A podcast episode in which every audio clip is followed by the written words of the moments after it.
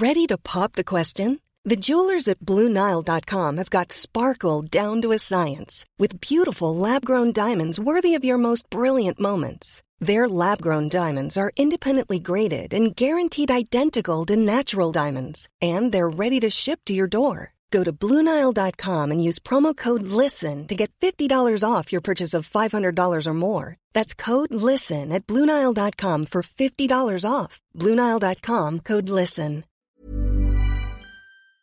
This episode of The Mason Jar is brought to you by our friends at the Homegrown Preschooler, where they understand that the pressure starts so early.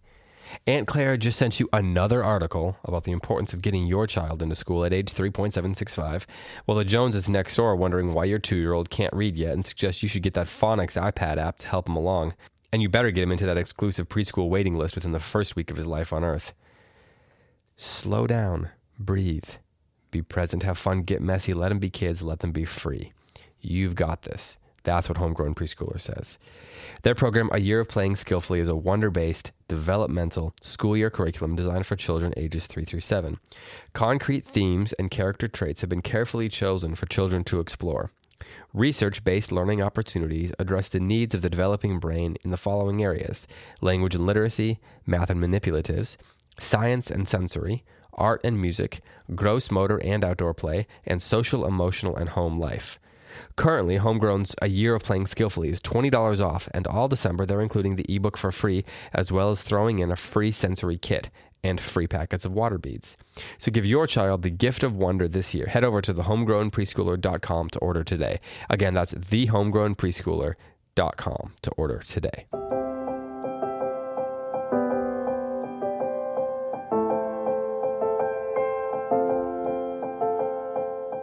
Welcome to the Mason Jar here on the CiRCE Institute Podcast Network. I am David Kern, and as always on the Mason Jar, I am joined by the star of the Mason Jar, Cindy Rollins. Cindy, how's it going? Uh, it's going very well. It's beautiful holiday season. I'm enjoying my living room right now with um, candles and Christmas tree and even Nice. a few snow flurries. I think I'm told they're out there. you never dare hold out hope for a white Christmas, but you may get a few snow flurries during the month of Christmas. we did get a white Christmas one year and it was Really? completely unexpected. So that was so nice. We woke up on Christmas morning and it was covered in snow. And it was a very exciting Christmas. And, and the, but the last few years, we've hardly gotten any snow at all. Yeah, the last few Christmases here in North Carolina, it's been like 60 degrees, and Yes, sort of like, yeah. "This I mean, it's just as likely to be warm as as cold. Yeah. Somewhere across the country, many of our listeners are saying it's five degrees and I'm snowed in right now and already. Well, when I went to Wisconsin earlier this year for a, a conference, that just listening to them talk, I mean, they were going to about to ready to have eight or nine months of terrible weather. yeah. Yep.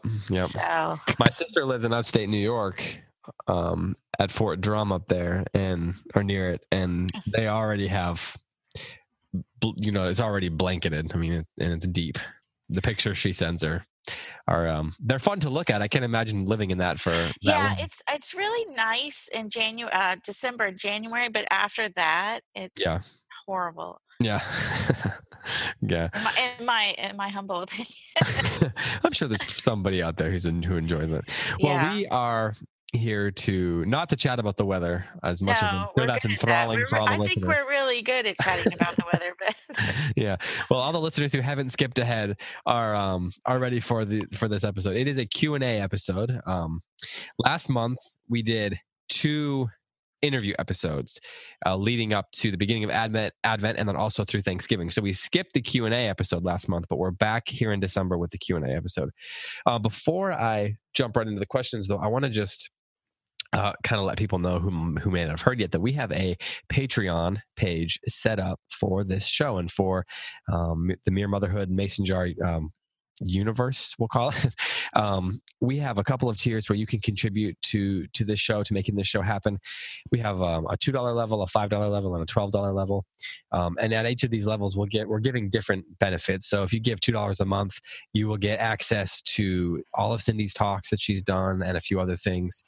Um, if you do the five dollar level, you do everything that you get in the, in the two dollar level. Plus, you can get um, I think there's a poster that Graham designed with um, a Charlotte Mason quote on it, and there's so there's a couple of different things at all the different levels. So if you'll go over to Patreon.com, that's p a t r e o n dot com slash Mason jar, you can learn about that.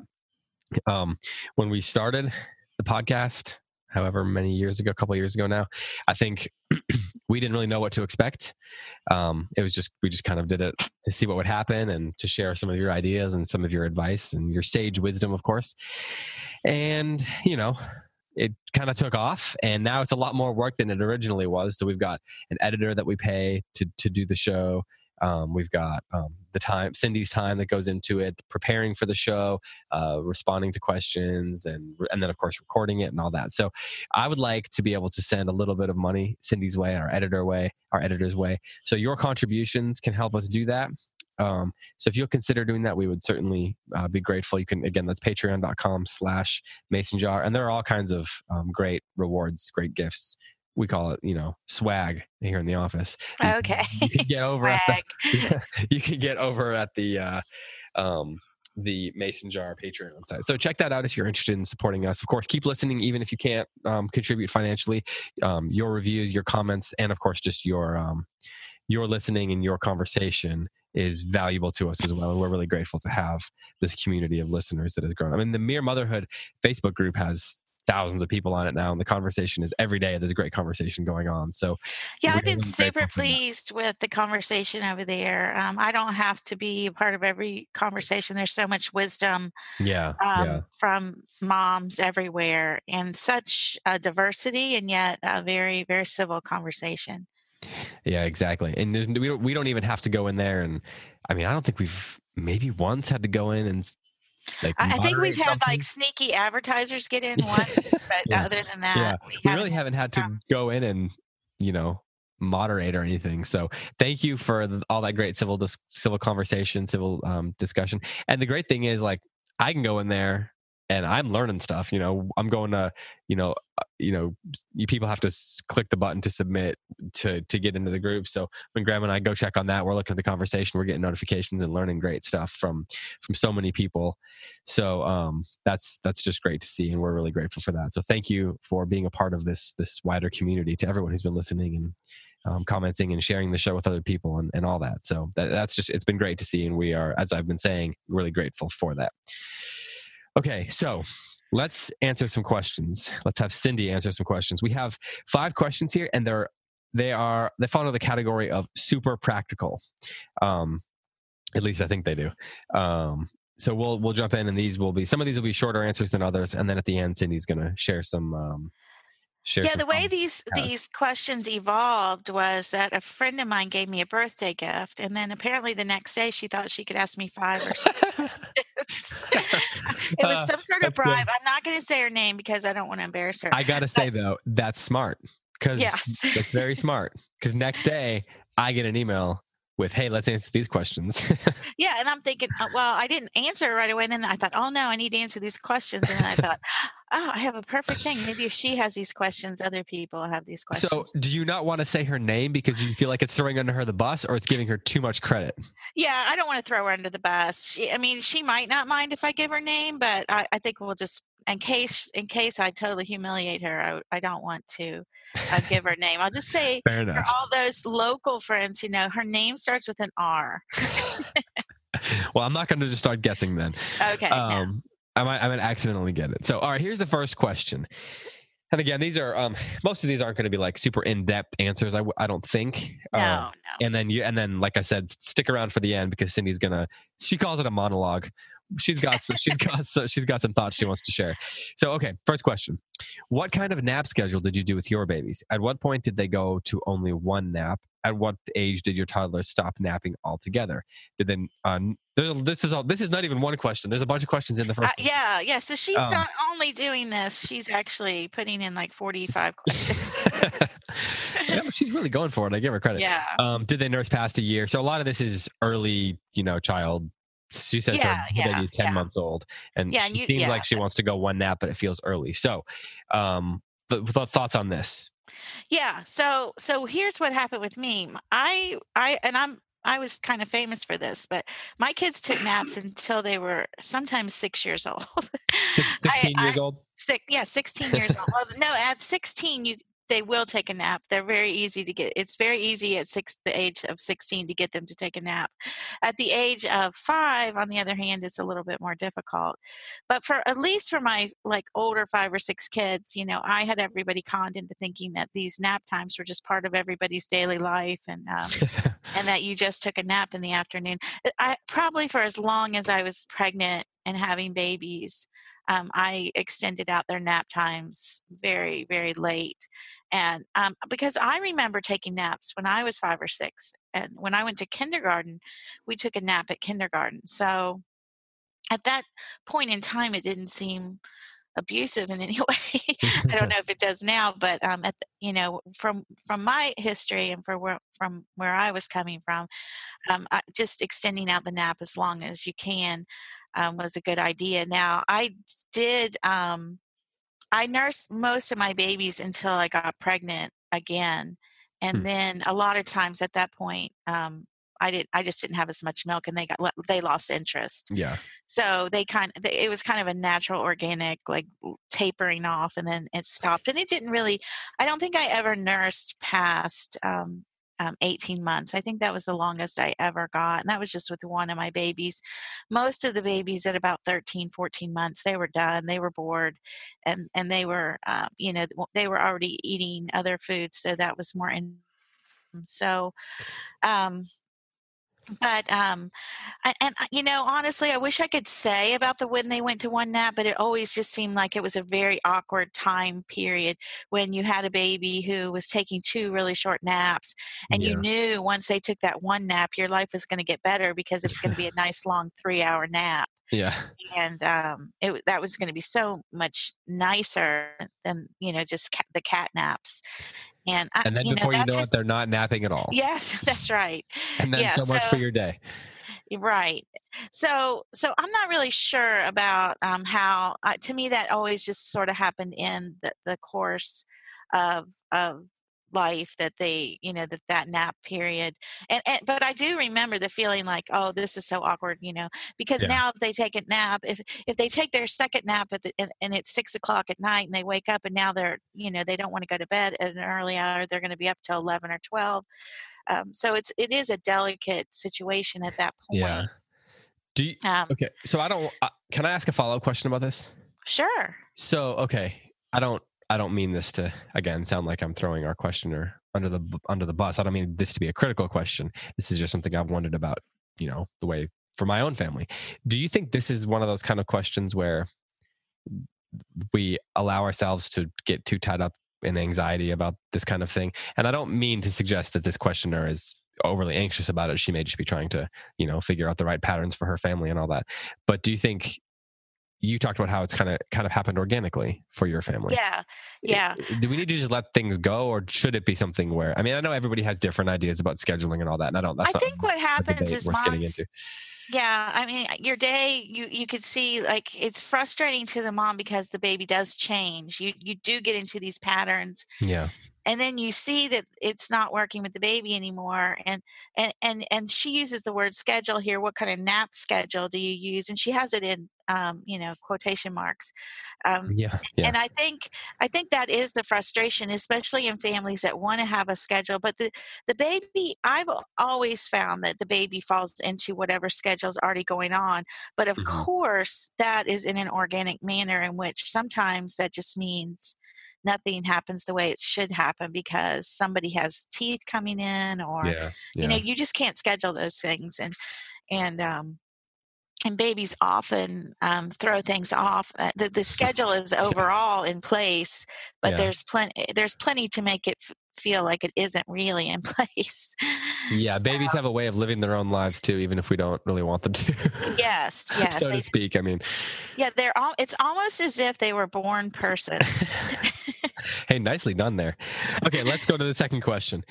Uh, what did you What did your little guys do when your big kids were reading their Bibles and doing math before morning time? She says if they start to play, I lose them. If they hang close, they're underfoot when I'm doing kitchen chores. If they stay in the room, the big kids are distracted. So it's kind of a catch 22 here. So uh, little kids, when the big kids were doing their things. I mean, little kids do what little kids do, and that's wherever they're they're doing it. It's a pain to everybody around them. um, it, it's always going to be that way. It's um, as much as you can keep them away from the big kids. That's the ideal. So if they're yeah. uh, they're bothering you with the chores, then get them to help you with the chores, which means that the chores will be done badly and um in a and tomorrow the, and in a not in the way you wish it would be done but that's a perfect i think having them do chores with you during that time um, a lot of times i was doing things like on the computer during that time when mm-hmm. everybody's you know having their devotions eating their breakfast doing their chores and i'm trying to get a bunch of stuff done on my own so i understand that temptation yeah. And the toddlers are kind of off doing, you know, if they if they're the kind that will play by themselves, they're, you know, they're in the room playing by themselves right, or right. Um, you could put them in a room with a where they're safe and let them play that way or mm-hmm. you can put them you know in the kitchen with you and let them play in that way you can mm-hmm. get them to help you i do think it's very frustrating for the older children who are tr- you're trying to get on a schedule of reading their bibles doing chores to have the little kids underfoot at that point um, there is that yeah. whole thing and i think this works really well where you assign an older child to the younger child so you could do that like one day a week a, a child like maybe you have the child one day a week and then um, some if you have three or four older kids they could have um, they could be in charge of the toddler during that time mm. and then um, you know you, there are things like that you can do and i found that t- worked very well hmm. um you know i see it even now my my oldest is six and my youngest is 18 months or 19 months and even at six years old when he's trying to do things he's focusing on whether it's he's trying to do something like do a puzzle or build legos or whether he's trying to do schoolwork like penmanship or something that takes six year old focus. Right. When, when our 19 month old is a terror. So when he comes through, it's, you know, the end of the world for the six year old. Like he feels like his, you know, he's going to explode because even the three and the baby walks in the room and he's like, yeah, everything is over now. Yeah. Yeah. And, and they do. I think there are certain kids, like I had kids who couldn't concentrate with a lot of interruptions. They're, they were more, they needed that quiet environment. And, and yeah. as much as you can respect that, I didn't respect it probably as much as I would if I had to go back and do it over again. Mm. I would try to work a little harder to give that child the pe- a little bit of peace and quiet that they needed. Yeah. Yeah. Okay. Um, third question. How long do you think is reasonable from when you get up in the morning to when you're ready to start morning time? I feel like getting going in the mornings takes a really long time between nursing, dressing everyone, fixing hair, making breakfast, eating, cleaning up, etc. I'm not sure I'm if I'm not realistic of how long it should take, or if I'm not moving quickly enough. Man, I feel like this is universal universal question right there. Yeah, and, and you just feel the pain there, not moving quickly enough. I mean that that is definitely not what you want to feel like. You don't. Yeah. Um, you definitely don't want to feel like you're not. And that's why you have to make a decision about morning time. You have to make the decision if you're going to give the time to morning time, then there are a lot of things you may not be able to give your time to, and you need to stop panicking and worrying about it. Otherwise, you are, you're always going to be in this constant state of I'm not doing enough. I'm not doing enough. I wish we could do more. I wish we could do more. Uh, in the morning, I think it changes over time. When when my kids were super little and um, we were just doing morning time, it seemed like 8:30 was always um, the time when we would would finally sit down to morning time. Now we were early risers. Mm-hmm. Uh, and then as time went on, that began to change a little bit as we had teenagers and people started sleeping in later, yeah different yeah. things and then morning time kind of moved to 10 or 10.30 and the key at that point for me was to just make sure because they could be working on schoolwork until we had morning time yeah. so you know once they're independent at that point so you have older independent kids they can work for two hours on something and then you can have morning time yeah, yeah. Um, it's not like but when they're really little um, I, I I mean, you can get up early um, my mom, it's so nice for mom to get up early if she's getting enough sleep, but sleep is important. Um, and then you have, if you can at all possible, have that quiet time before the kids get up. But if you can't, um, then then um, I would not rush everybody. Obviously, kids need consistent. You know, they they aren't going to work consistently nicely so that everything gets done Yeah. in, a, in a timely manner Yeah. uh, without a little bit of nagging going on or, or consequences. Um, so so yeah, mom's. But I wouldn't want to feel like, oh no, we're hurrying up through breakfast. Or maybe hurry up through the chores. Um, maybe maybe say maybe have a little thing where you know if we all get down by eight thirty for morning time. Um, you know, we can everybody can have a hot drink while we're we're doing morning time. But I'm sorry, Yeah. if we don't get done if we're if it's nine o'clock uh, or nine thirty and we meant to get sit down at eight thirty and you guys are fooling around then we're just going to have to hit it without without any little um, special you know joyful thing added in there Yeah. Yeah. Did you guys um did you eat breakfast at the exact same time all the time? Like did you make I remember in the book you talked about how you made a lot of oatmeal. So did you make oatmeal, put the pot on the table, and everyone sat together, or did you make a pot and different kids came and got it at different times? yeah in the later years um, we definitely did not eat breakfast together in the early years for, for in the middle years we definitely ate breakfast together we would all sit down and eat oatmeal together Yeah. Was it we just too? even have we have some funny stories. One of my sons one day, one my, he's way down the line. He said, "Remember when?" And he named a baby who was born way before him. Used to always put oatmeal on his head every morning, and and like, "Yeah, we remember." But how do you remember? Because you weren't even born yet. And he was like, "Man, that's right." He said, "I've heard that so much." Um, I just feel like I was there. he just imagined his brother putting oatmeal on his head. Yeah, yeah, and, and it was, it was true. It was like every morning uh, when the certain baby, which you know I won't humiliate him now, you know, was done. He ate a good portion of his oatmeal, and then left a little bit to put on his head, and you know, to save, I guess, for later. Oh, he said they they threw those Cheerios, you know, on the floor Yeah, yeah. as a precautionary measure in case their mom didn't feed him later on. but um, yeah, so so we we did eat breakfast together. It, I would say the oatmeal years we ate breakfast together, okay. and then like like now we don't eat breakfast together. And Well, uh, what did you- kind of we kind of all grab our breakfast. Grab, in our family, we all grab our addiction of coffee and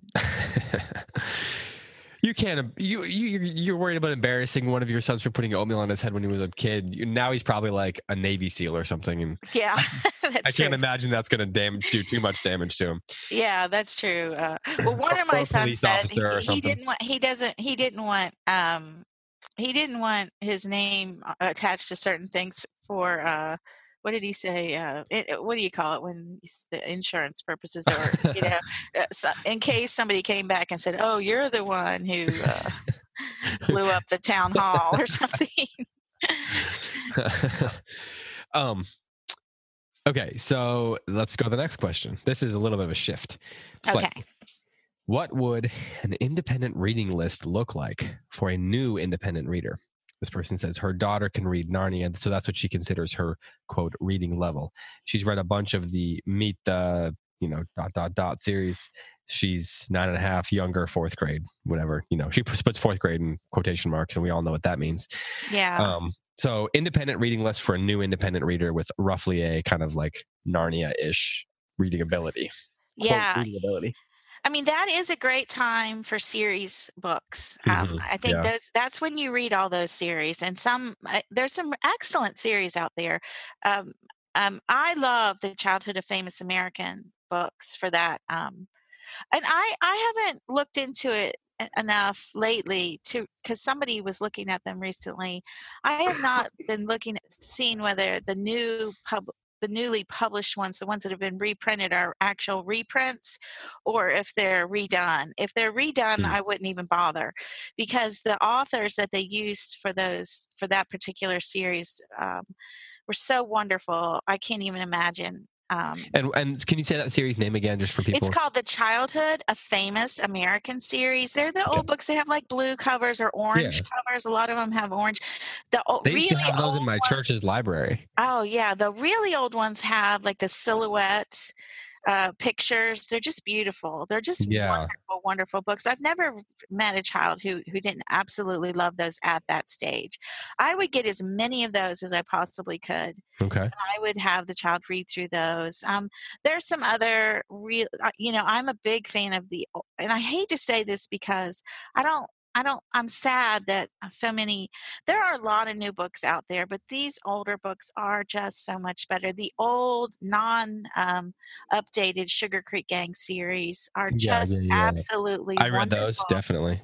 Yeah, I mean, you just they're just perfect. I, I loved reading them. I learned a lot about life from the, those books, and those are wonderful books. What about the Hardy Boy and Nancy Drew books? Did your yeah, boys I'm, like I'm a fan of those. I'm a fan of. I didn't read obviously Hardy Boy. The boys read a little bit of Hardy Boys. I Mhm. personally read.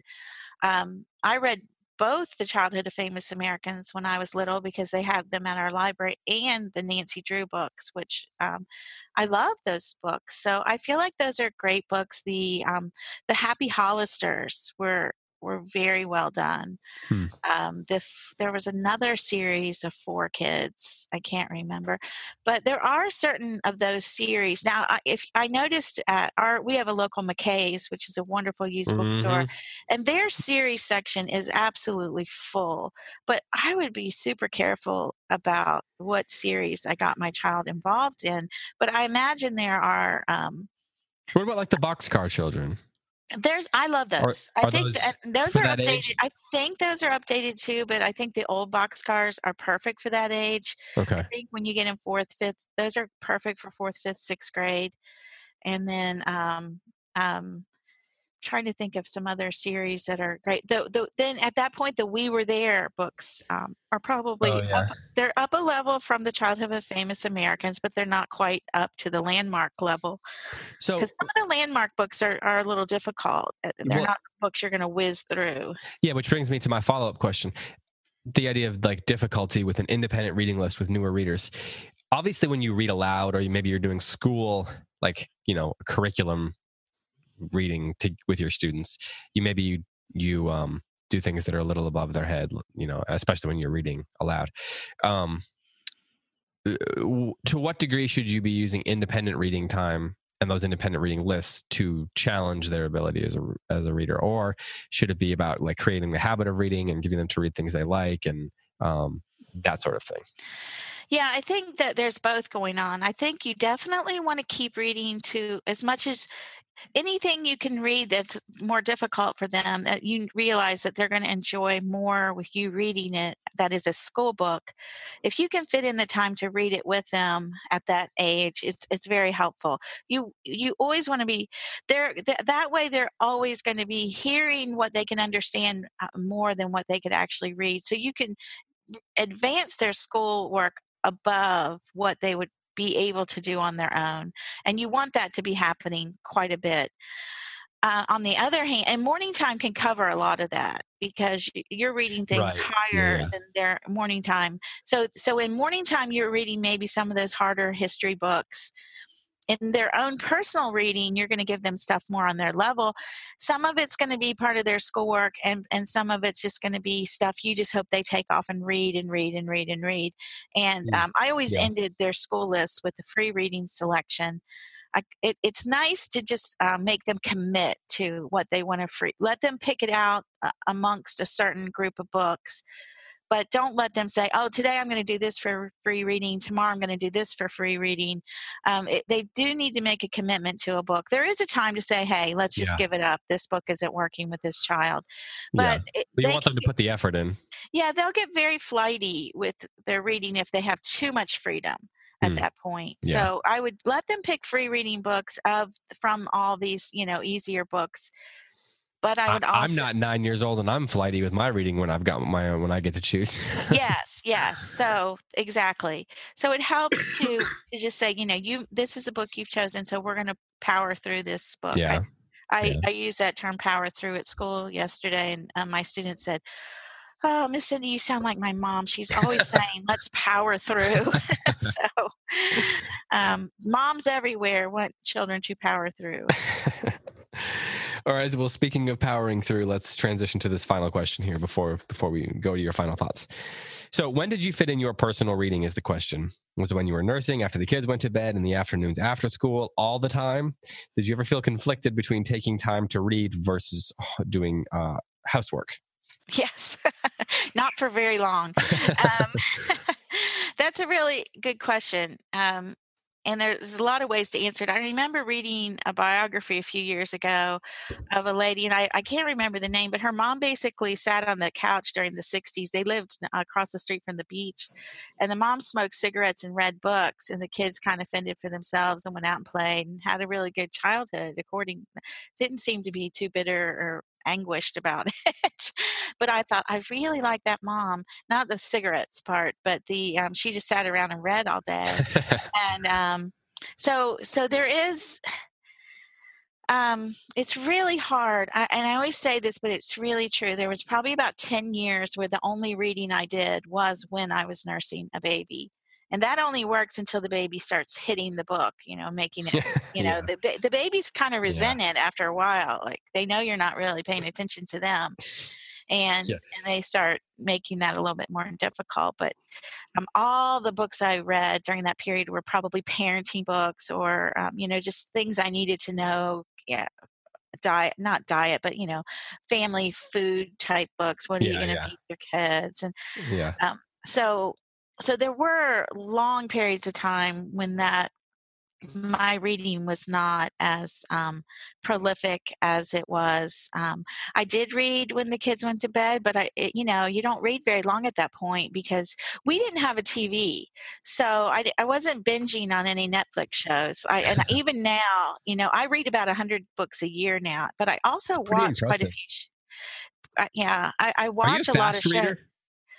Um, I'm. I, what happens is I really feel like it works well because I always have like five or six books going. So okay. when I see that I'm getting towards the end of one, you know, I start pushing a little bit at that point. Yeah, yeah. But, but at first, I just start really slowly, like a chapter a day or a chapter a week, and then if I'm ten chapters in, then I'm then I'm really getting into it and I pick up. So then when I'm done with that book, then another book kind of uh, I'm still reading these other books here and there and here and there, and then I kind of, one of those gets done. That that's sort of my my what I do now now, which hmm. I don't know if that helps me to read more or what. I, I, do a lot of audiobooks because I drive to work.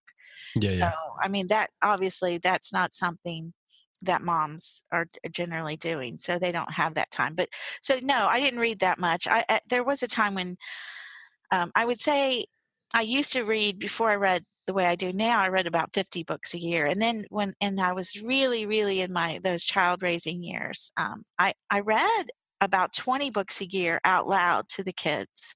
Yeah, yeah. And that really w- was to feed me. And then um and then whatever I read beside that maybe maybe 5 or 10 other books during the course of the year. So hmm. um but I did not have a TV. So I wasn't watching anything in the evenings. When I sat down in the evenings, I was reading um so there there is that. Yeah. Yeah. And, and, no, and, and, and, and there were two things that I struggle with. I struggle with cooking. Um, I cooked a lot when my kids were little and we had these meals. I, I'm just, I would rather not. You're, I'm you're not that. I'm a good. I don't want to say I'm a bad cook because I'm actually a good cook. I can cook meals that people like. You're just kind of over it. Yeah, I that's just. How my mom. That's what my mom says. Yeah, yeah, exactly. It's really hard once you're out of the habit to get back in it. Yeah. So, um, and housework, I'm the same way. I'm, I like my house to look good, but I don't really care if it actually is good. I don't really care if it has a seamy underbelly. I just yeah. really want it to, the surface to look uh, uh, like it's clean. So I'm pretty yeah. content with the surface being clean and then reading. I would definitely choose reading before I choose housework. Unless yeah, it was just a total, total, you know, pigsty. Yeah, you got to put your kids to work. Yeah, exactly. Let the kids do the housework. Yeah, then... you don't want to read? Go clean. That's right. I'll exactly. exactly. And I mean, there was that. We did that a, a, lot of times. Oh, you're bored. The first thing out of my mouth was, "Well, we go clean the toilet, please." You know? Yeah. Nobody said they were your bored. room. Yeah. So. yeah. People they learn not to complain of boredom. Oh yeah, nobody complained of boredom in my house. there was just too many Betsy Place, too many things I was ignoring. Um, yeah. in order to read that um, needed to be done. So yeah. I love the story. And this, I mean, this is not really that related. I mean, it is because it's about cleaning. But the story from your book, where you're talking about, was it somebody was coming to look at your house or something, and oh yes, as they were going through the house, you had the kids each one room ahead. Yeah, I mean, up. this was our this was our big giant farmhouse with five or six levels and rooms all over the place, box rooms they called them, and Yeah. and the kids were going from room to room. And I got to the one room, and, and Nick, Nicholas had was hiding in the closet, trying to be as skinny as he could against the wall while I'm opening the closet, showing the person. Were, Uh, were they looking to buy the house?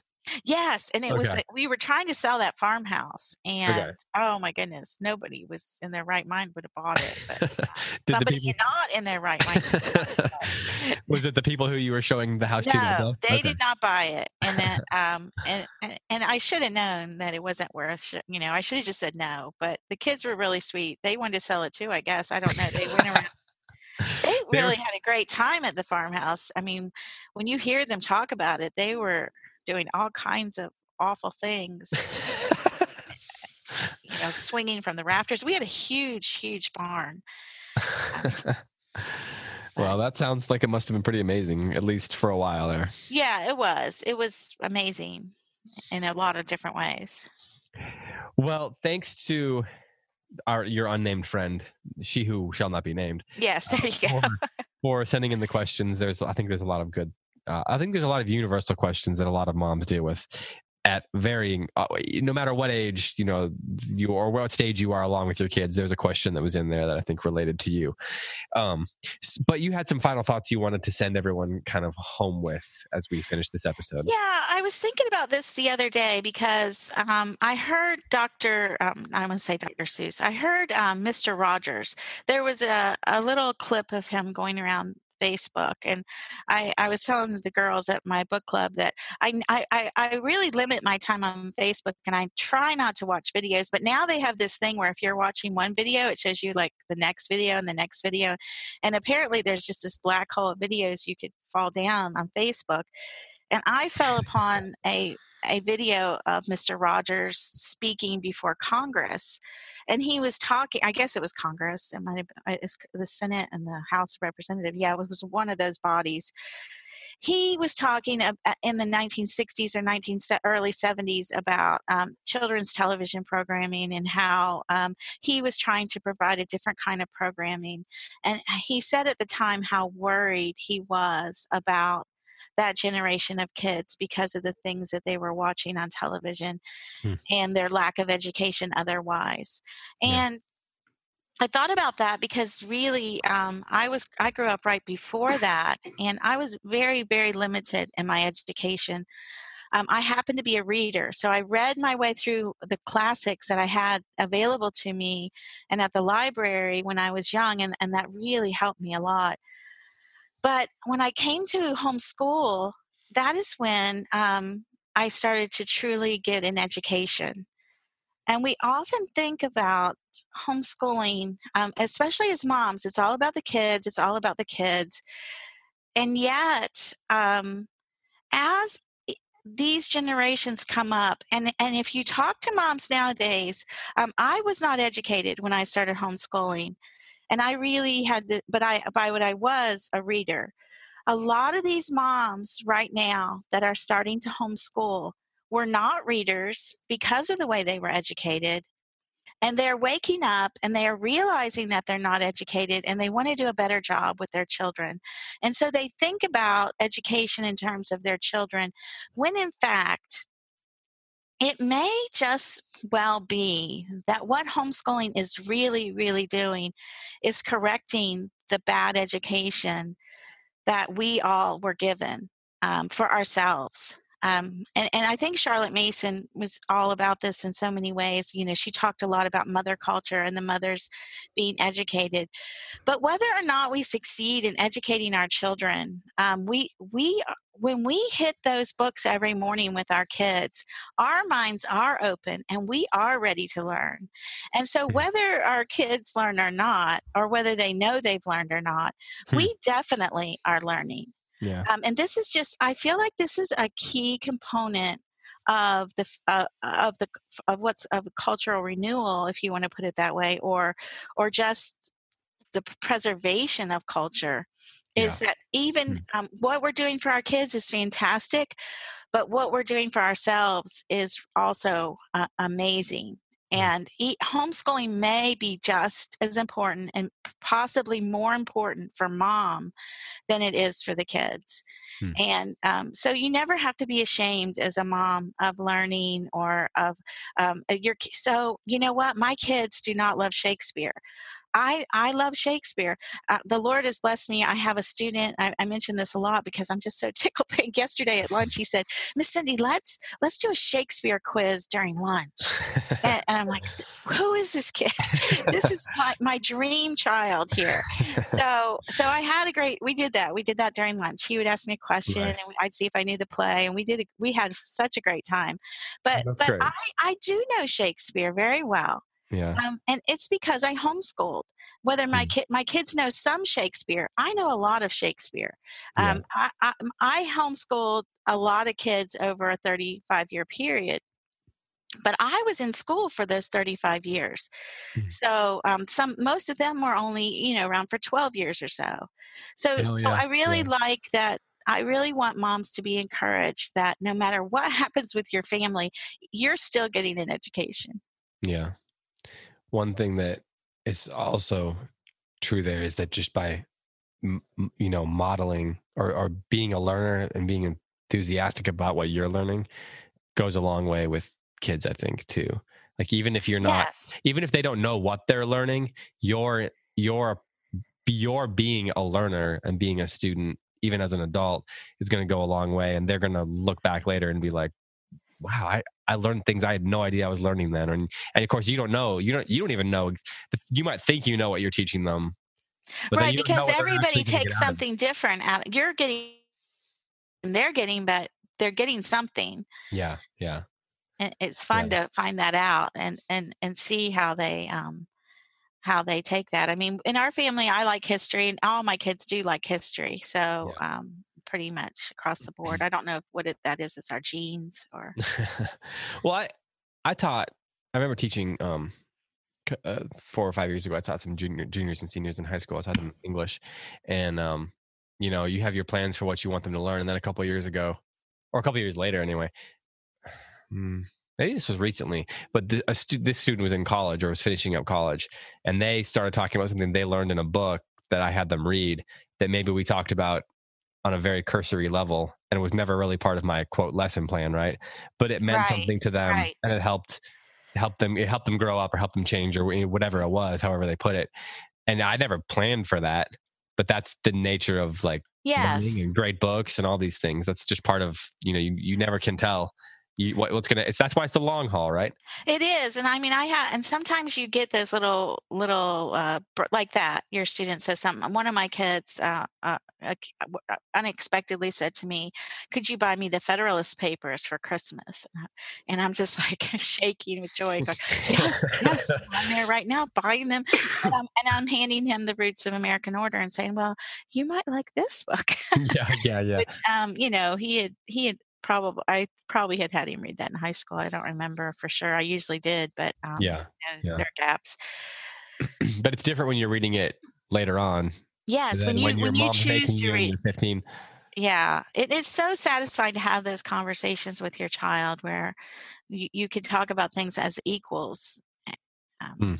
and they aren't looking at you know when you can move away and it's that's why it's so important for moms to back off and let that happen at a certain age okay 18 17 16 let it go let that happen um, the, the more you let go the more they you know they've got to pull that parachute string um, on their own Hmm.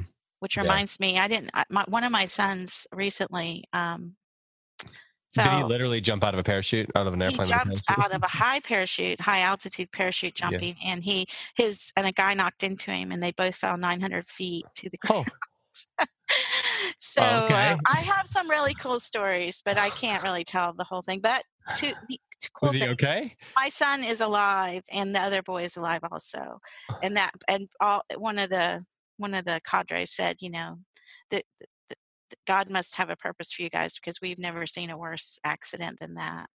Wow. Wow. Man. Yeah. So, anyway, that was just a fun, cool. Someday your child might grow up to jump out of airplanes, and Fantastic. and, and, and God is there, and, yeah. Yeah. God is watching for, over them. Mm, I, I would be surprised if I have at least one child who I would not be surprised if he's jumping out of airplanes on a regular basis. yes. All right. Well, one thing I wanted to add about Patreon that I did not add earlier on purpose that I wanted to close with is that we're going to have some bonus content every month um, for the people who uh, are contributors to the Patreon. We're going to have every month, we're going to post a lecture that Cindy has given uh, at a CiRCE conference or a different conference or something like that that we that we've been at or put on or whatever. So we've got this whole, you know, this whole bundle of talks that she's given over the years that you've given Cindy, and we're going to be sharing one of those each month. Um, when you subscribe, when you contribute to Patreon, there's a little link there. It's an RSS link. It's under the um, donate now or whatever that button says, and you can actually add that to your podcast app so that when a new lecture gets added there or new content gets added to the Patreon page, it'll go into your podcasting apps. If you're using the the iPhone app or if you're using Podcast Addict or Stitcher or whatever, then that link those that link will just send new content from the Patreon page directly to that app. And then we're also going to have every month we're going to have um, a, an episode where Cindy reads a bit of Charlotte Mason's work from the from the five volumes and then give some commentary on it. It's not going to be terribly long, but it's going to be you know a section that she reads and then offers a bit of commentary on that. So we're working on making that happen. Yeah, I'm really, really excited about that. Um, I, it, It- it might be super geeky and weird, but I'm, I'm, I think it might be good too. I'm, I'm really looking forward I'll to it. listen. Yeah. I think it's going to be great. You know, especially if, you know, we're talking here about um, moms just having a hard time being able to find the time to sit down and read. But if if you're sitting down and you're reading 10 minutes of Charlotte Mason and then offering some commentary on that, I think that's going to go a long way. You know, Yeah. long or short. I mean, even those bite-sized portions of something as rich um, and filling as Charlotte Mason's series, I think is going to be a Yeah, really it's going to be kind of like a audiobook with a book club attached to it. Perfect. Sounds great. So people can get those by contributing to uh, Patreon. Again, it's patreon.com slash mason jar. And you can see what goes in each of the levels um, to get these, to get access to these different things. And of course, like I said, we've got the bookmarks and the poster and things that Graham designed. And those are really beautiful and going to look great in your, in your, on your walls in your classrooms or wherever. Um, we're going to put them up here in our studio, uh, put one up in our studio. So, all right, Cindy, do you have any final thoughts you want to say? no, I think that's it. I think we've covered it. Should we give the preview of who the guest is this month, or should we should we hold off on that? Sure. No, let's do that. All right, Um, go for it. Wait, I'm trying to remember who the guest. Oh, oh my goodness, yes, we have a fantastic guest this month. We have Karen Glass. Um, Mhm. We are going to be talking to Karen about her new book on narration, and um, it's a, just an awesome talk. Karen is so wonderful to talk to. Yeah, it was and- great. It was great to eavesdrop on that one. Yeah, so so I'm I'm excited about that. So that yeah, that'll be going up in a few weeks, the end of December. Um, you kind of threw me there for a second because you know sometimes we record multiple interviews ahead of time, and so then I was like, wait, which one did we schedule for December? yeah, I totally was. Uh, we had done three in a row, I think, and then I'm, I'm like, okay, where are we? Where are we? yeah, that's gonna be really exciting. So be on the lookout for that. Uh, right after Christmas, we'll post that episode. Maybe maybe we'll post that right before Christmas, just for all for everyone as they're wrapping presents and cooking and things like that. Maybe we should do yeah, that. yeah. Uh, That, maybe that, that sounds like a good idea. I'll make the commitment to post that the week uh, between the 20th and the 24th sometime. How about that? all right, that sounds great. All right. Well, Cindy, thanks for another episode. Thanks for sharing your um your wisdom with everybody. Oh well, thank you for asking. I, like I said, always say this. I, a lot of mistakes went into that wisdom. Yeah. Well, um, I guess that's just how it works, right? Yeah, that's how it works. There, go. There's there you have it.